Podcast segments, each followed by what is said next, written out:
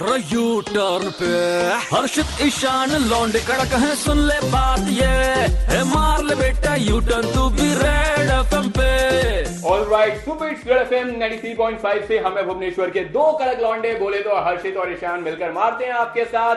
U turn और भैया बहुत ही कमाल की चीज़ होने वाली है हमारे उड़ीसा में। और जैसे कि आपको पता अभी इस वक्त हमारे साथ है इंडियन विमेन हॉकी टीम की कैप्टन रानी एक बार जोरदार ताली हो जाए क्वीन क्या ऑफ़ हॉकी क्या बात है। इतना मतलब चेहरे को देखकर ही मतलब मुझे बड़ा अच्छा फील हो रहा है इतनी एनर्जी आ रही है। बिल्कुल। सो so, आप मुझे ये बताइए कि यूएसए से जो आ, हमारा मुकाबला होने वाला है वुमेन्स इंडियन हॉकी टीम का कैसी तैयारी है आपकी? अ, हमारी तैयारी काफ़ी अच्छी चल रही है बिकॉज़ लास्ट एशियन गेम्स के बाद ही हमने इसकी ये दो मैचेस की तैयारी शुरू की थी और अभी we are more than ready कि हम लोग फ़र्स्ट नवंबर का वेट कर रहे हैं कि कब फ़र्स्ट नवंबर आए और हम यूएसए के साथ यू नो क्वालिफायर्स का मैच खेलें। क्या बात है क्या बात है। और वैसे भी नारी सब पे भारी होती है हमारी भारतीय नारी। सो मैम उड़ीसा की जनता जो इस वक्त हमें देख रही है और रेड एफएम के थ्रू सुन भी रही है उनको आपका क्या मैसेज है? मेरा सबको यही मैसेज है की आप प्लीज़ फ़र्स्ट एंड सेकंड नवंबर को कलिंगा स्टेडियम में सभी आइए और हमारी टीम को चीयर करिए ताकि हम टोक्यो ओलंपिक्स के लिए क्वालिफाई कर सकें। और स्पेशली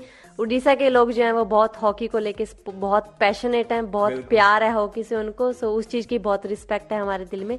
सो आप सभी आइए और हमें सपोर्ट करिए तो कहना चाहेंगे इंडियन वुमेन्स हॉकी टीम को सपोर्ट करते रहो और रेड एफ़ एम बजाते रहो।